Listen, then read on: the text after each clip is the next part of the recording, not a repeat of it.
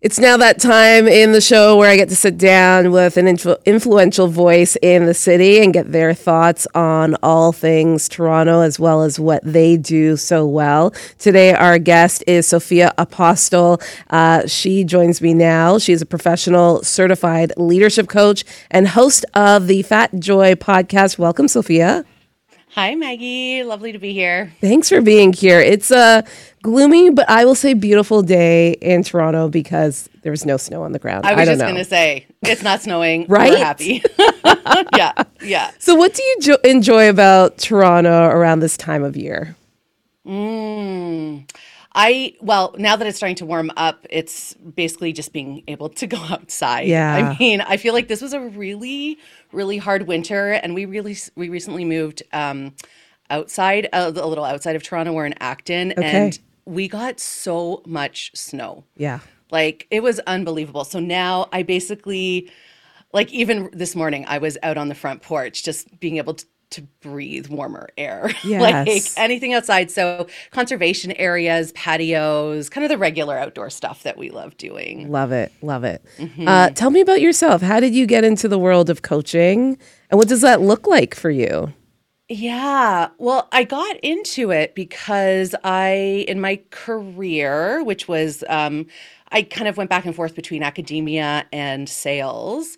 Um, I had a lot of terrible managers, Maggie. Like lots of bad managers. I was in my 20s and wanting to, you know, really grow and lead teams, and I was super ambitious. And I just, and then I started to manage teams, and I realized I really haven't had good examples of how to grow people that is different from a very kind of like do this because I said so because I'm the boss kind of style.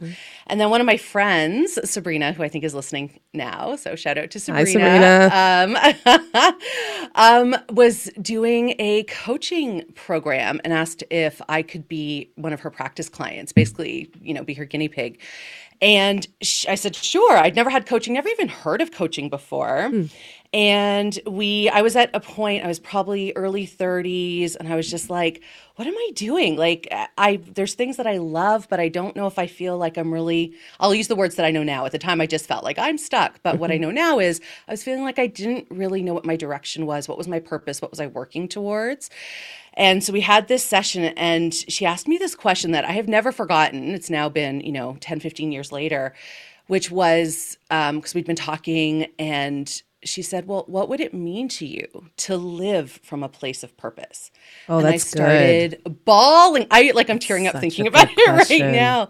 Because I thought, oh my God, I've never, I had done th- tons of therapy and stuff like that before, but I'd never been asked and given the permission to think about that I get to choose my purpose and I can design it and I can give myself permission.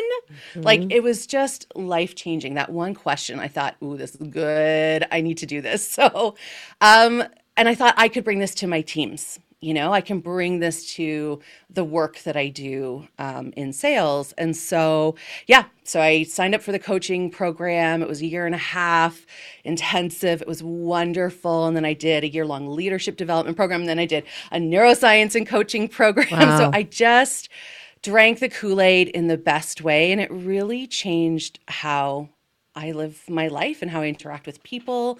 Um, and I've just basically kept doing it since then. That was in like 2014. So it's been about t- almost 10 years And now. as well. Yeah. Now you've gone through a lot in your life, and you know I was looking at your website. You know, you went through divorce, miscarriage, uh, illness, step parenting, eating disorders, bankruptcy. How have all of those life experiences helped you to be the, a, a great coach? Yeah. I forgot that's all on the website. I'm glad you reminded me. um, I'm glad it is because because I, I get it. I get despair. I get the dark night of the soul. I get life just being like, you know, the rug being pulled out from under you. And I remember moments where I was just kind of standing shell shocked, going, oh my goodness, what like what now? There, where do i go? There's no direction. There's nothing i can do. So i think all those experiences allow me to really hear and meet clients where they are because we've all had moments like that right?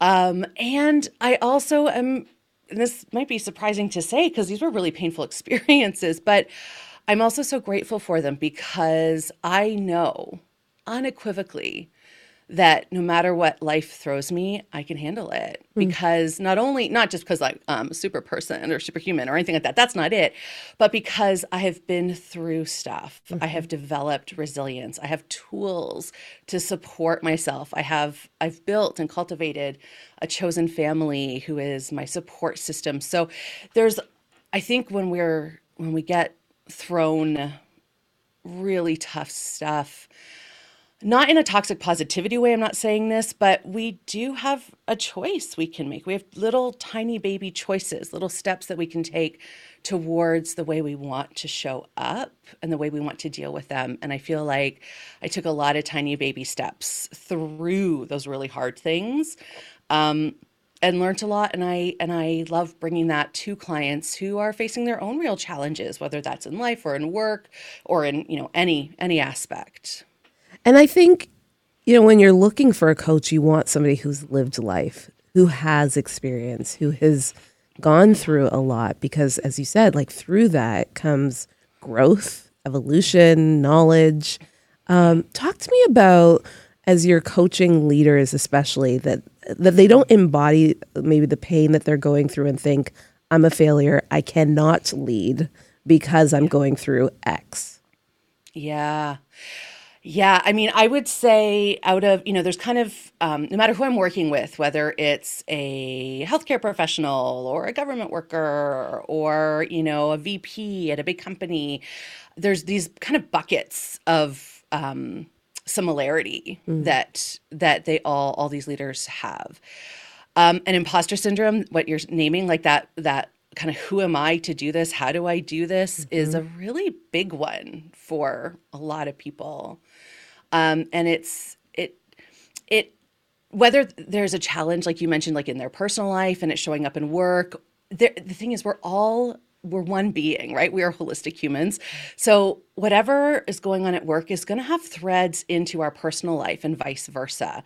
So a lot of times when I work with people, I we talk about okay, so let's pick some low hanging fruit just to get some momentum going. So, if there's something going on at home that feels really, really hard, what's the thread of it that's showing up at work? Right. So, for example, let's say they're they're having challenges with their partner. Okay, well, who's someone at work that is kind of got a little hot spot that's rubbing you the wrong way? What might be going on there? Why? And then that sometimes is easier to mm. work on than diving into. Oh my God, is my marriage ending? Mm-hmm. You know? Mm-hmm. Does that make sense? Yeah, absolutely. Yeah. Yeah. Okay, so I want to talk about your podcast. Uh, mm, it's yes. called uh, Fat Joy. Uh, yeah. The description reads A joyful rebellion against anti fatness. What has it been like having open conversation about weight with others? Yeah, it's been amazing. Um, so I have been fat my whole adult life. I have gone through a really big journey to release internalized fat phobia and anti fatness kind of through the gates of the body positivity movement, which is really about love yourself, mm. into then past that, which is often the journey a lot of people take into fat liberation, which really focuses on the systemic oppression of marginalized people. Mm. And I don't know if many people know this. I think you might be interested, Maggie, mm-hmm. is that the the anti-fatness, fat phobia, weight cycling, weight stigma, all of these things that are related to how we treat fat people poorly is rooted in racism. Hmm. Explain yeah, this. It, yeah, yeah. So it really started when um, the North America, or what's what's it called? The um, uh, colonizers, basically, mm-hmm. who were coming to North America. I think this is like 17th, 18th century. Mm-hmm. These early colonizers were bringing enslaved people to North America, and they wanted to differentiate themselves as morally and ethically superior to the mostly black people they were mm. enslaving. So, body size and skin color were really easy ways to do that. Mm. So this is where this beauty ideal of the thinner you are, the whiter you are, the better you are comes from. Yeah.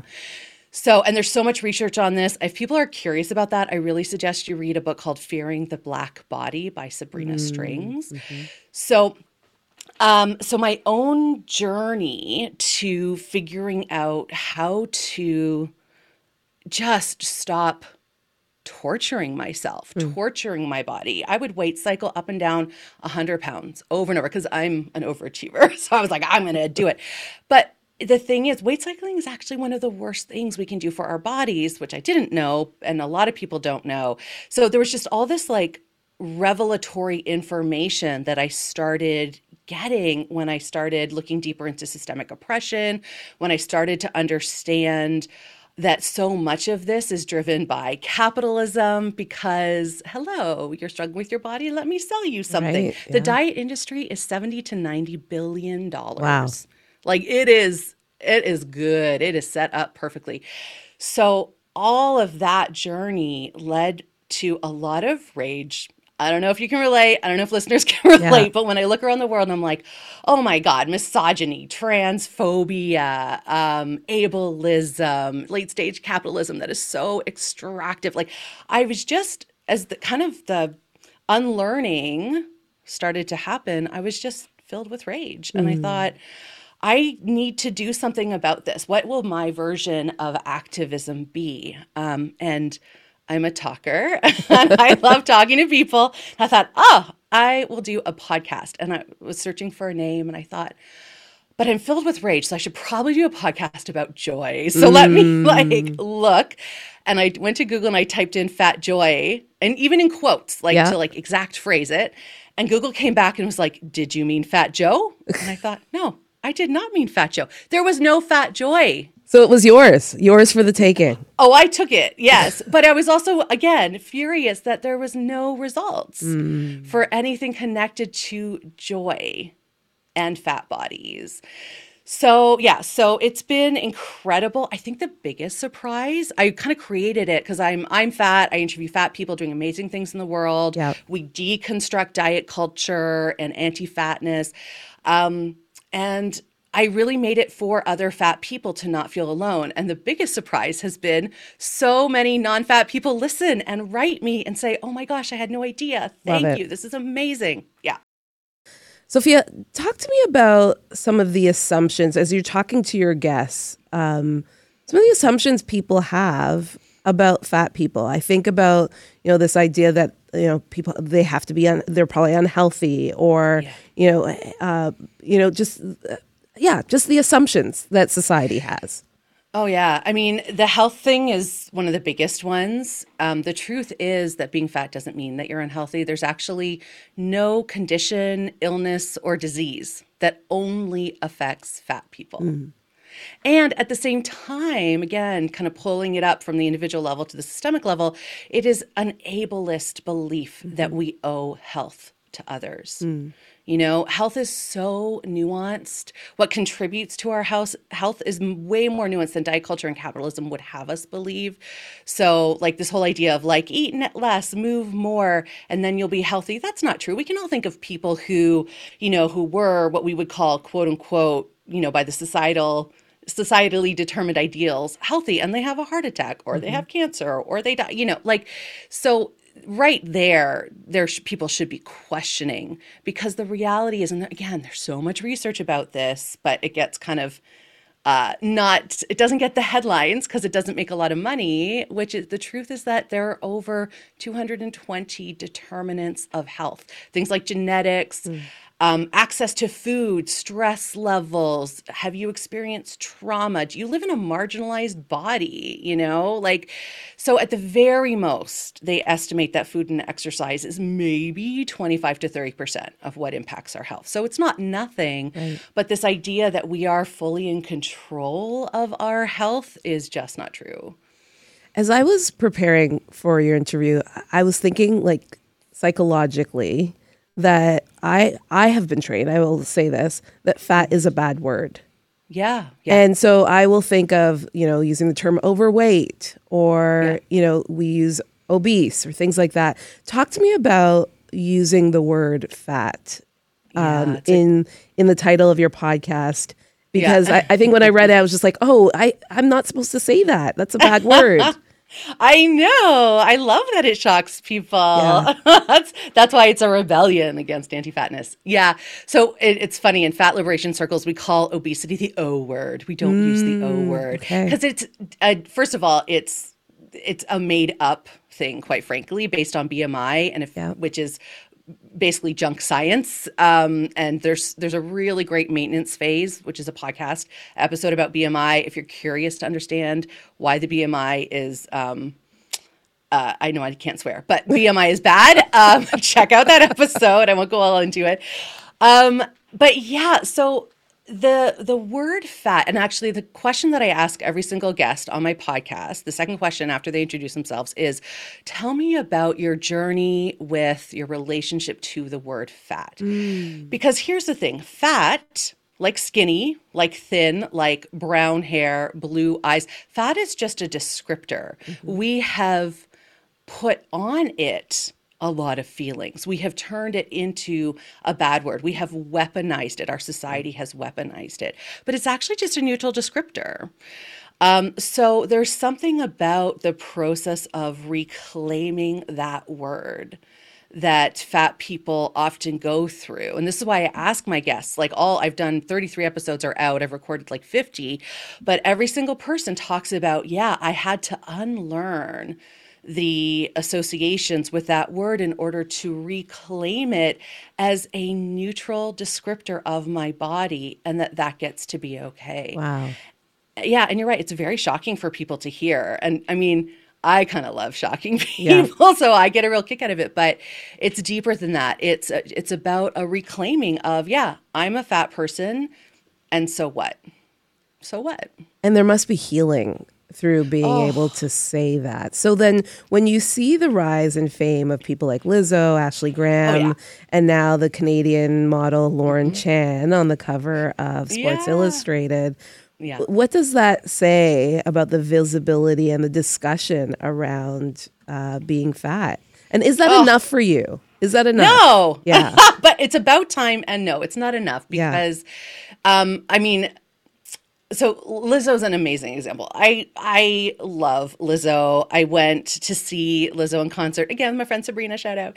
um, and it was amazing. I've been to a lot of concerts, and being in that stadium with the variety of people, the variety of bodies. The excitement was nothing that I'd ever felt before. It was like a stadium filled with self love and radical self love for everyone else. It mm. was like we were weeping. It was so beautiful. I'm getting choked up thinking about it because Lizzo really, you know, for, that is a that is a lot of responsibility for Lizzo to carry. But you know, it matters. Representation matters. Seeing people who look like us being successful matters because it allows us to dream. Isn't there that saying like you can't be what you can't see, yeah. I think is the yeah, saying. Absolutely. Yeah. And so, I mean, I think it's amazing that Lauren is on the cover. I love that she's Canadian. I love that she's queer. I love that we're having this conversation. And what I didn't love about that story, I have to say, is the quote that this assertion that Sports Illustrated is the arbiter of deeming, uh, quote unquote, deeming what peak womanhood looks like. Mm. Come on no, no, no. Sports Illustrated is a company that is selling magazines. Yep. You know, like and and Lauren is amazing. Ashley Graham's amazing. I've been following Ashley forever. Um, and they are what would be called like a like a pretty like a small fat. They're probably like a size 14, 16. They're really on the low end of plus size. So they in their bodies experience discrimination, challenge, yes, but nothing compared to someone who might be like a size 26 mm-hmm. or someone even higher, like an infinifat. They can't go out in the world. The world is hostile towards them. So until we're actually talking about the full spectrum of body diversity, it's not enough. It won't be enough. Yeah. Yeah. I have two minutes left, Sophia, and I want to mm. get, I want to pick your brain on. But I want an hour. That's why you're a podcast host, right? Yeah, you can, it's true. It's that. true. Long form. but I want to pick your brain on Toronto and where it is yeah. now. What's your take on Toronto right now? The mayoral election, all that's happening in the city. Uh, what are your thoughts about the city? I mean, I it's this is a hard one for me because I love Toronto. I moved to Toronto when I was 24, mm. fresh out of my masters, and I always knew I wanted to live in Toronto downtown. And I got a little tiny bachelor um, on St. George Street in the annex, and I was like, I have made it. I am living it. Um, and so Toronto, like all the variety, mm. all the difference, all like just the the big mishmash of everything has always been such a joy for me, so exciting. Um, and I think with like other cities, as we evolve, as we become more polarized, you know, um, it's there are some challenges showing up, and yeah, like it's it's hard. I mean. I'm doing the Canadian thing in my head right now where I'm like, at least it's not the US. And that's terrible right. because we have so many problems here as well. You know, but what's the, the one our- thing that you're listening to, you know, the candidates as they're you know releasing their policies and their platforms it's the one thing that's you know you're waiting to hear I really want to hear some serious stuff about climate change. Okay. I mean, I think because that is that is beyond the individual level to make yep. a difference about. And I'm just, quite frankly, really disgusted with how corporations are just being allowed to do whatever yeah. they want to do. And I'm tired of it. And I'm, it's, I don't even it's it's so disheartening. I I kind of have no hope, I have to say. I'm mm feeling really really hopeless about it. Um because it's all driven by money and you know, people want to make lots of money, businesses want to make lots of money, corporations. Yeah. Uh, so I, I don't know. I, I'm kind of tongue tied I'm like, no, yeah, I think that makes change. sense. I mean, on this yeah. Earth Day, um, I, right? know, started off the show saying my kids, that's all they talk about is climate yeah. change. And so this is an issue. It is yeah. in the faces of uh, generations, the next generation, and they want to see change. Sophia, it has been a delight to have you on. I hope you'll come hmm. back because it was lovely chatting with I you. I would love to. Thank you, Maggie. This has been a joy.